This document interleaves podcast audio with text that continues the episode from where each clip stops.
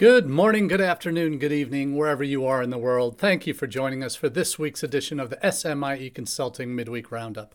It's Wednesday, January 25th, 2023, and we'll be answering three questions today that we've been hearing from international educators over the last week.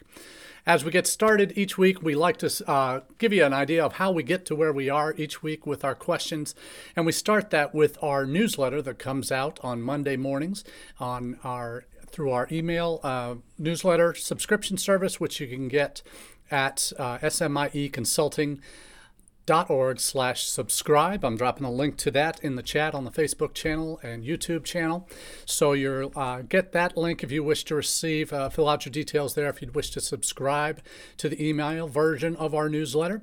I'll also put this week's edition of our newsletter in the chat. It's uh, called, the newsletter is called All the SMIE News Fit to Share. And in case you're wondering, SMIE stands for Social Media and International Education Consulting. So our news stories each week come from those two areas and oftentimes where, they, where those two areas overlap. So between our newsletter on uh, through our website and the LinkedIn version of it, in case you prefer to get your international ed news on LinkedIn, uh, that between those two ser- uh, services, the LinkedIn version and our email version of the newsletter, we now are just a, two or three subscribers away from hitting a, thousand subscribers to the SMIE newsletter. So uh, thank you again for making that a part of your regular journey in international education discussion each week. And we take the themes from uh, that I see in some of the news stories we cover in the newsletter, and we see if there are commonalities in some of the stories, and then devise our questions around those themes. And uh, this week, our first question is What are the best practices in international student recruitment? And obviously, you can talk for days on this topic. There are workshops that will last two days at NAFSA each year uh, if you're doing it right. And there are the kinds of things that you discuss in uh, in to answer this question. Uh, this is this is my uh, my favorite topic, and when I talk about best practices in international education, particularly international student recruitment, uh, is is an area that is near and dear to my heart. It's where the majority of my professional career has been focused on what are we doing to not only bring international students to campus, but then uh, what are we doing uh, to take care of them once they're on campus, which will come later in our chat today. But uh, the reason I, I, have this framed as a question is this coming Thursday, so tomorrow, tomorrow afternoon, uh, we're going to be doing a, a webinar with through IDP Connect and I'm one, on, one of the three university panelists on that topic uh, that'll be presenting. And we're going to be answering a lot of different questions. I've dropped the link to the registration page for that webinar tomorrow. Uh, so I encourage you all to, if you have the, have time, uh, certainly register for it. If you can't watch it live, much like these, uh, much like these live sessions on Wednesdays, uh, I know the majority, greater majority of people will watch it on repeat, either on Facebook or YouTube, Twitter, whenever they have time. But uh, for uh, for those that are interested, uh, you, if you register, you can at least get the download uh, or rec- uh, get the link to the recording of the session, usually on Friday, day after the event. So definitely register so you can get a link to it we haven't done it yet, so it's going to be exciting to see what uh, what kind of topics come out of this. But there are going to be some general themes that we're going to be discussing uh, in terms of uh, refreshes to our recruitment strategies coming out of the pandemic. What are we uh, re- relying on now as part of our go-to strategies? Are we back to all in-person recruitment? Are we doing a blend? And how how what's the balance between digital and virtual and in person? So we'll talk about some of those challenges and topics that we're covering, just to give you an idea on some of the questions we're going to be answering tomorrow. Uh, what do you see as the greatest challenge to international student recruitment in 23? Uh, what is one essential best practice for recruitment success this year? Second, what, uh, third, what markets are you watching this year? How do you use data to drive your strategy? Uh, Gen Z has unique needs. How do you meet those? Uh, what is your diversification strategy? Looking at the different uh, places where you can potentially move into that you're not active in now. How can we um, talk about career outcomes and return on investment uh, from the student perspective, knowing how important that is? Uh, looking at admissions policies that might uh, might be uh, potentially need to change to become more attractive to uh, to certain demographics in certain countries. So those are the kinds of topics we're going to be talking about in, in terms of best practices. And from my perspective, uh, this is a this is an area that I've um, spent a lot of time on and I've been fortunate enough in my current position at UNLV uh, where I uh, assumed uh, the role uh, back in May as Director of Global Recruitment and Partnerships, where I was half time for about six months, and then in November went full time. So fully remote from home in Ohio, but I do in in building a, building our international recruitment strategy. I'm in a position where the university really hadn't done anything um, intentional when it came to international student recruitment. We had different graduate departments that were kind of doing their own thing. We had some undergraduate programs uh, that have been highly ranked that were attracting international students from abroad, but we didn't have an agent network. We didn't have counselors on the ground that uh, in certain high schools and secondary schools around the world. Uh, we weren't partnering with a whole lot of institutions. Uh, there's a select few that we had in a couple core academic areas, but there wasn't any coordination of efforts at the campus wide level, and there wasn't really any strategy to go out and recruit internationally. Uh, so that's what we've been developing at UNLV. So this is uh, this is what I've been focusing on for the last uh, year and a half, frankly, with uh, with UNLV. But first in a consulting role, and then uh, now in an employee role, is building uh, those an international student recruitment plan, but also a retention plan and ongoing enrollment plan that focuses on best practices, at building it from the ground up, both at the undergraduate level and the graduate level. We're fortunate enough uh, at UNLV that we had a large, large, sizable uh, uh, population of international students, up to a thousand pre-pandemic. Uh, we're back up, getting back up there now, but we're looking at um, uh, a population that had been 75, 80% graduate, and looking to in future intakes balance that out more. So we have more undergraduate international students joining campus each fall. And the focus, reason for that is, frankly, we, we see uh, longer, there's longer term value of uh, having international students come in as undergraduates, particularly first year students, and go through that four year degree cycle. And depending on what their uh, field of study is, they might be eager to continue on with a master's or doctoral program afterwards. So uh, getting them in as undergraduates, uh, there's uh, plethora of benefits. We are primarily, well, not primarily, but 40% of our students are uh, first gen students at UNLV. Uh, 67, 66% of our students have, uh, have, ethnic diversity in their in their makeup. So we already have diversity as part of our DNA. The international students growing into that undergraduate population are certainly going to enhance that. And like with any growth plan, and that's serious, we're in serious growth mode.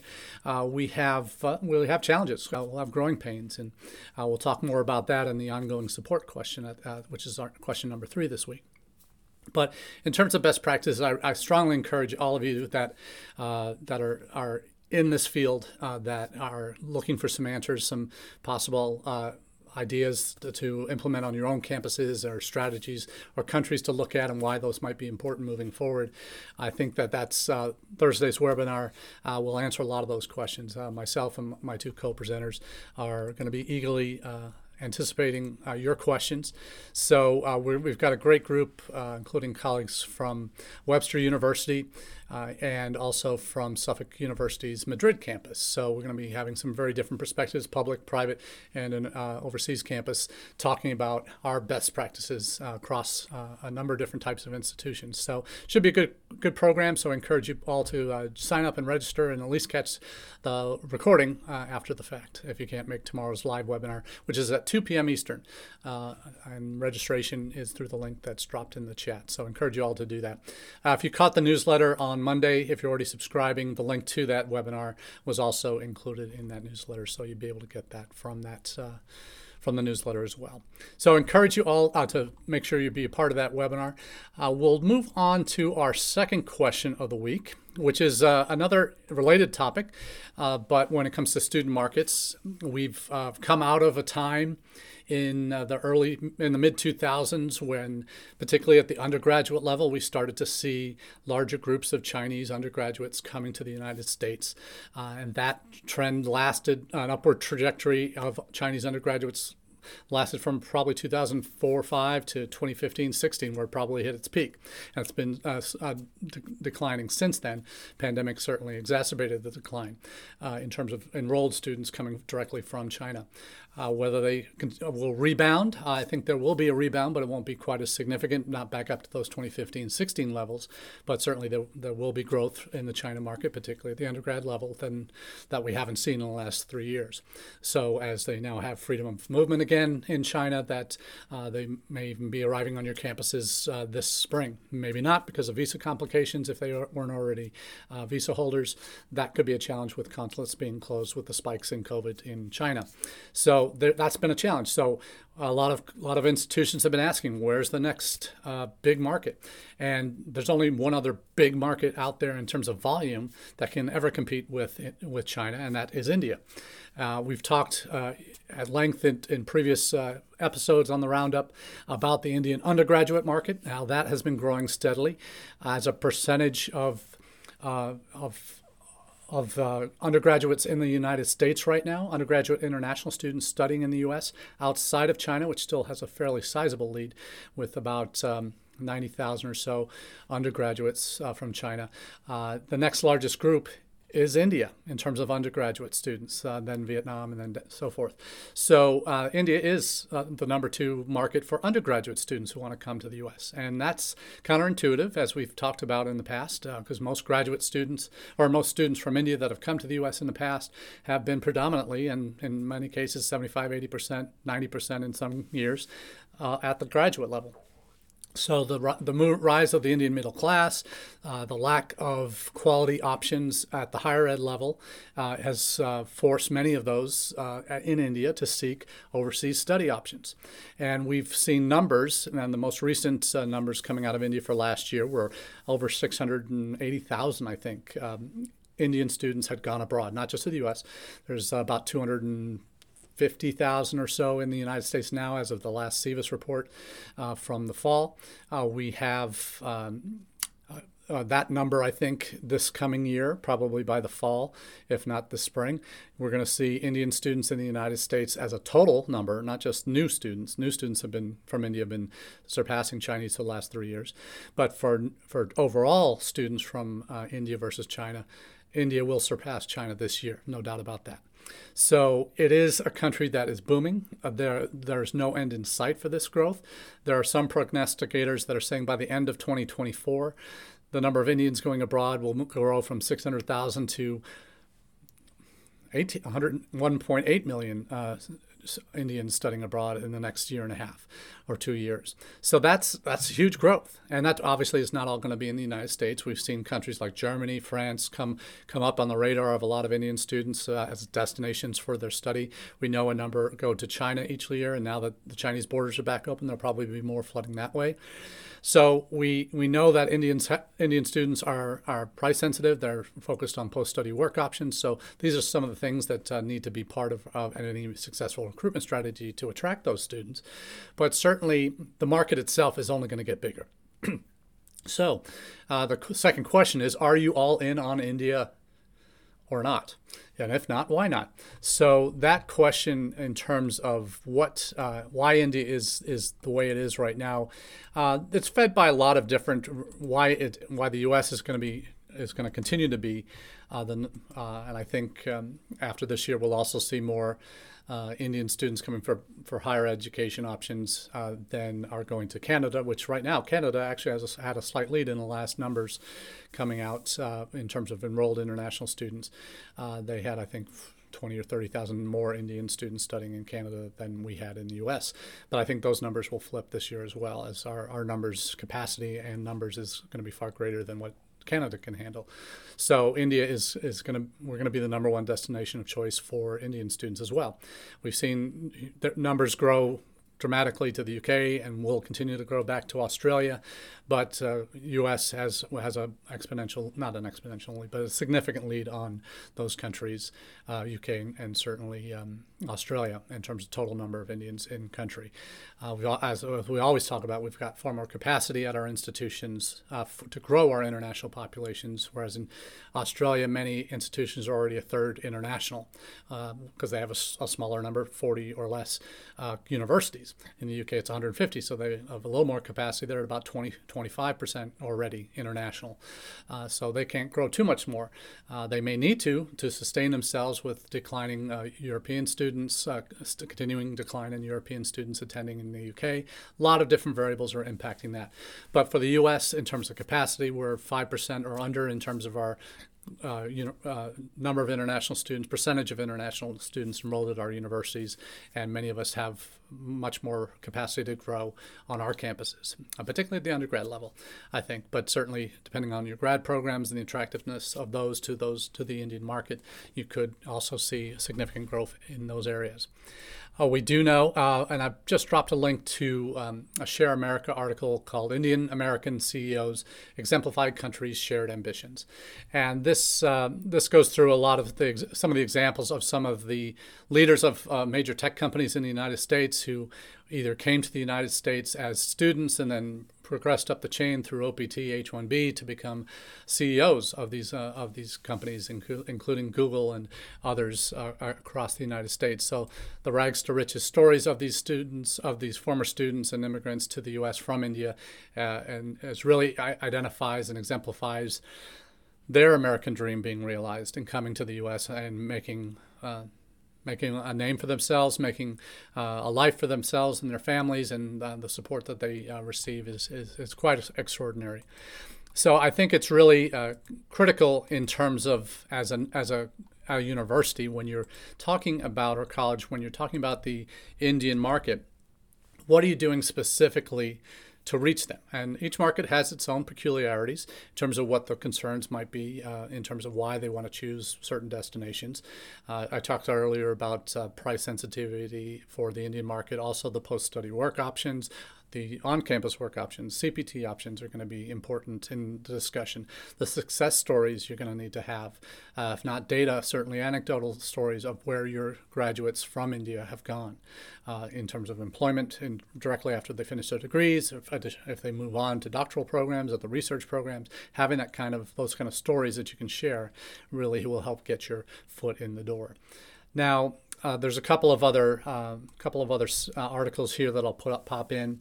And Jing, thanks for joining. Uh, I was going to mention going to be talking about you a little bit later on uh, in in in the presentation today. But uh, for for in, ter- in terms of needing documentation on or evidence of the Indian market and how significant uh, the um, the job training piece is for that market. They're dropping a link from a recent article uh, that's India focused that says a steady rise in Indian students staying on for job training in the United States. Uh, that 43.9% in 2020-21 uh, signed up for OPT. Uh, then, and that's a, an increase from only 12.8% uh, in 2006-7, so in a, over a 15-year period, 14, 15-year period, we've seen the percentage of Indians staying on for OPT uh, dramatic increased dramatically, where it's uh, more than almost half, a little less than half of Indian students studying in the United States plan to stay on for uh, for OPT. So, how are you marketing uh, in India to that group, uh, to students who are looking to come to the U.S. Are you talking about your CPT, OPT options in terms of what students have done? A list of employers where uh, students have been employed, have been hired after graduation. What are you doing in, on that front? So I, I will uh, be sharing some of that in future episodes here on the Roundup. Uh, but I did want to share uh, at least a couple of stories that uh, touch on these, uh, on the on, on, the need for um, for if you're going to attract quality and in quantity and quantity quality of Indian students, uh, you need to be more engaged in uh, how you uh, differentiating how you market to this group as opposed to other countries. Uh, like we talked about with China, their concerns have been during the pandemic, obviously, and coming out of the pandemic, uh, not only safety, uh, when from their lens, that is health safety, but also physical safety from crime, given the, uh, all the stories that they've seen about Asian American hate and Asian hate crimes that have been committed. certainly, those are issues that will resonate in China.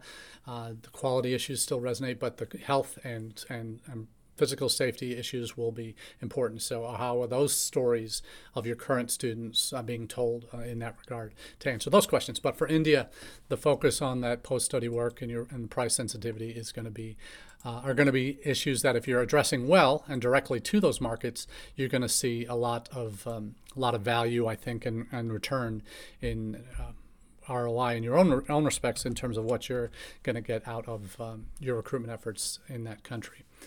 So, uh, Jing's, Jing's question I do want to do want to address it is any ideas to bring up the number of Indian students for undergraduate studies in the United States? And Jing, I, I don't know if you you attended my uh, my session I did at AIRC with um, with Manisha Zaveri and Derek Alex, uh, Manisha from Career Mosaic, one of the leading uh, agencies in India, as well as uh, Derek Alex at the University of Houston. We talked about this very issue, and Manisha addressed uh, the the dynamics as to why uh, the uh, the, the, Indian undergraduate market is huge. And we've seen the rise of, of the IC3 movement, and that is counselors uh, or in high schools throughout India and across South Asia have uh, come to India the last uh, four or five years, pandemic accepted, uh, to, for a conference to learn, learn, learn to become better college counselors. Uh, would I travel with you in India? Sure, Jing. We'll get there someday, I'm sure. But uh, in terms of what we're doing, uh, what, what Indian undergraduates are looking for, the market has expanded because the middle class has grown, the lack of options, uh, quality options in their higher ed structure. Uh, the rise of international schools was one of the features that Manisha talked about in her presentation. Uh, that the numbers of international schools have, have I think, quadrupled in the last 10 years. And I think there are over 700 international schools throughout India that enroll over 250, 300,000 students in India that are taking basically secondary school curriculum, whether it's IB, whether it's GCE A levels, IGCSE and GCSE A levels, or some other internet Cambridge prep, uh, other international credentials that are predisposing them to go abroad. So the number of undergraduates that are potentially coming out every year, uh, these stu- these schools, secondary schools that enroll over 300,000 Indian students to that are potentially looking and our parents are putting them in these schools because they want them to have options when it comes to overseas education. Might not be the U.S., might be other Western countries, might be China, might be other other destination markets in Europe, uh, but that is. Uh, that is certainly, and Marcy, thanks for jumping on. And I know you're in India right now. If I've been tra- watching your travel stories there, uh, across Facebook, but uh, hope all the travels are going well. And I certainly know the food's uh, amazing there, but hopefully the recruit, recruiting is as well. But uh, being all in on India right now is uh, an, under, an, an, understanding that uh, China is not going to rebound to what it was uh, pre-pandemic. Uh, it is going to come back some, but it's not going to be at that same level. You will, if you're looking for just numbers, you're going to get that in spades when you look at India because their growth trajectory is is only up over the next decade. Uh, you, but you, you certainly don't want to limit yourself to just one or two countries. That's the that's the diversity piece that we talk about uh, all the time, and uh, and that's one of the questions we're, we're going to talk about tomorrow in the IDP webinar, IDP Connect webinar. Is what's your diversi- diversification strategy? What are, what markets are you going into? And I'll be able to share some stories tomorrow of what we're doing uh, at UNLV in that regard because um, we need to. Uh, we've been heavily East and South Asia dependent, as most every every college is, because that's where 70 percent plus of all international students in the United States are from East and South Asia. So. Uh, diversifying beyond that is, is a priority for almost all institutions that are trying to do international right, uh, not just for the money and the numbers. So, what when you think about it, uh, India has to be an important piece because you have to have um, bedrocks uh, in, in terms of your recruitment plan, in terms of countries that you're developing relationships in, that you're investing time and effort, that you put marketing dollars in, that you are visiting, like Marcy is in India right now.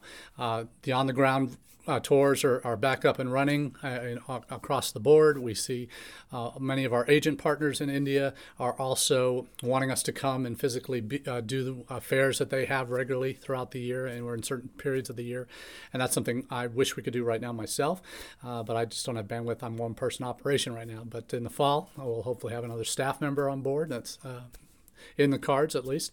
Uh, we're hoping that happens so that I'll have someone to go do those those direct recruitment trips, uh, including India, where I know that person will probably spend two to four weeks um, a year, probably three to four weeks a year in India doing uh, that kind of work. So uh, we'll talk about uh, the diversification piece tomorrow, but uh, certainly that will be a topic that I'm sure will come up again uh, on a regular basis here on the roundup. So thanks, Jing, for your, your contributions. Partnerships uh, are going to be key, and that's something I mentioned in our presentation at AIRC, is exploring partnerships with institutions. We know that uh, the UGC has just announced in the past month uh, their, their new policies for U.S. Uh, institutions that want to set up shop in India, which is going to be limited to the top 500 universities, or if you have particular programs that, even though your institution might not be top 500, uh, if you have uh, top 500 program in a particular field, you might be able to offer that on, uh, in India, physically in India. So there's going to be those kind of partnerships. If you're looking to do a transnational education, uh, develop a, a, campus in India, you'll have that opportunity if you're in those uh, in those ballparks, either top 500 or top programs. But we're we've been exploring partnerships uh, with. Um, with individual institutions, but also through uh, third parties, one of which is UpGrad, where students are doing the first uh, year of a, a, master's program in India through uh, particular institutions' programs. They'll do uh, a first year of a master's in uh, computer science, and then they transfer to us to finish their um, their master's degree. We're also looking at undergraduate programs in computer science, business, that type of thing. So there's a lot of um, a lot of a lot of opportunities for partnerships uh, if you're working with the right institutions, the right uh, service providers that can help you get your foot in the door, that can open um, open the opportunities up for undergraduate and as well as graduate students in India. So thanks for your contributions on those topics, guys, uh, uh Jing and Marcy. Now, uh, our third question of the day is the bigger picture. Going back, we started big, going uh, going uh, in, into India, and then we're coming back out and talking about uh, uh, the question: Do your international recruitment plans include ongoing support? Now, uh, the reason I focus on this issue is uh, so often uh, we I run into colleagues at institutions where their leadership just see bottom line dollars and that's their motivation for doing international student recruitment. And they don't care where they come from; they just want bodies on campus. There may be uh, very legitimate budget reasons for looking at out-of-state international. If you're a state institution, why you need to go that route because you have a declining uh, in-state population, domestic population that you can go after. So you need to broaden your scope. And if your institution is looking in, into into growth mindset, you need definitely to include international in that piece. But the best laid plans of bringing in hundreds and thousands of international students to a campus that's not ready to meet their needs uh, can be decimated in, in, in your in, in the matter of a semester or a year. If you've done all the upfront work to bring them in, but none of the back end work to make sure that they're taken care of from the time they land on campus, even before that in terms of pre arrival, but certainly by the time they land uh, in your city to the time they get to your campus through that orientation program into housing, hopefully, and have that sorted before they get to campus, to their academic adjustment to classes, to their social adjustment into organizations and clubs and events on campus, to the opportunities for uh, for work on campus, to CPT, OPT opportunities, working with career services, working with your alumni offices to help them on the back end of their journey through your institution. How organized and seamless is that journey on your campus? And that's why this question is worded the way it is do, do, do your plans beyond recruitment include ongoing support? We all have International Student Scholar Services Office or some variation of that, or staff that handle the immigration pieces for those students. But and minimally, there's uh, campuses will have both of admissions, international admissions, at least individuals who handle international admissions and inter- individuals that are the advisors that handle their immigration pieces. And those are the kind of two bedrocks you got to have. Sometimes that's the same person at sort of very small institutions, private institutions, smaller colleges. But how many of us actually have, beyond that, have a concrete plan for how your stu- international students are going to be cared for throughout their journey? Most of us have that prospect to enrolled piece at least have some structure to it. But how many of us have that nailed down and can say with a straight face that, hey, we are taking care of our international students from after they get to campus throughout that orientation. Do we have an ongoing orientation through that first term? Are we working with the various campus offices that they're going to interact with on a regular basis? Are we doing cross cultural training for staff in those offices so they're not just always sending the kid with an accent to your office, regardless of whether they're international or not? Are we working intuitively on programming and services that those other offices need to provide that are specific to international students? And again, it'll, it'll affect you in housing and affect you in, employment, campus employment, but career services and alumni need to be a part of that conversation uh, in terms of making sure your campus is meeting those needs all the way through their experience. And then having a holistic plan. Um, I've been very fortunate. Uh, I, I thank Jing for being on the call earlier, uh, but we had a chat the other day about um, uh, a book that he's co-authoring uh, with a number of other luminaries in the international ed field, and I've been invited to to submit a proposal to write a chapter for that book. And those who've been following the roundup for uh, a period of time know that.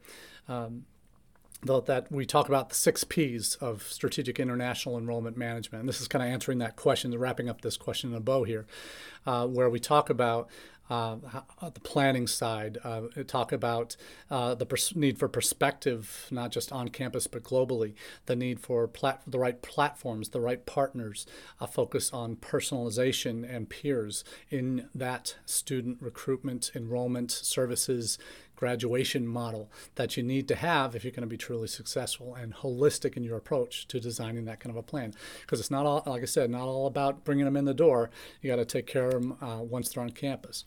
One thing we've in, introduced this past year uh, at UNLV, we're staffing up again on the student side, is a peer mentor program that's going to be sort of an ambassador on the recruitment side and a student peer mentoring on the services side. That's going to be working with uh, these cadre students, going to be working with our new students throughout their, their time on campus.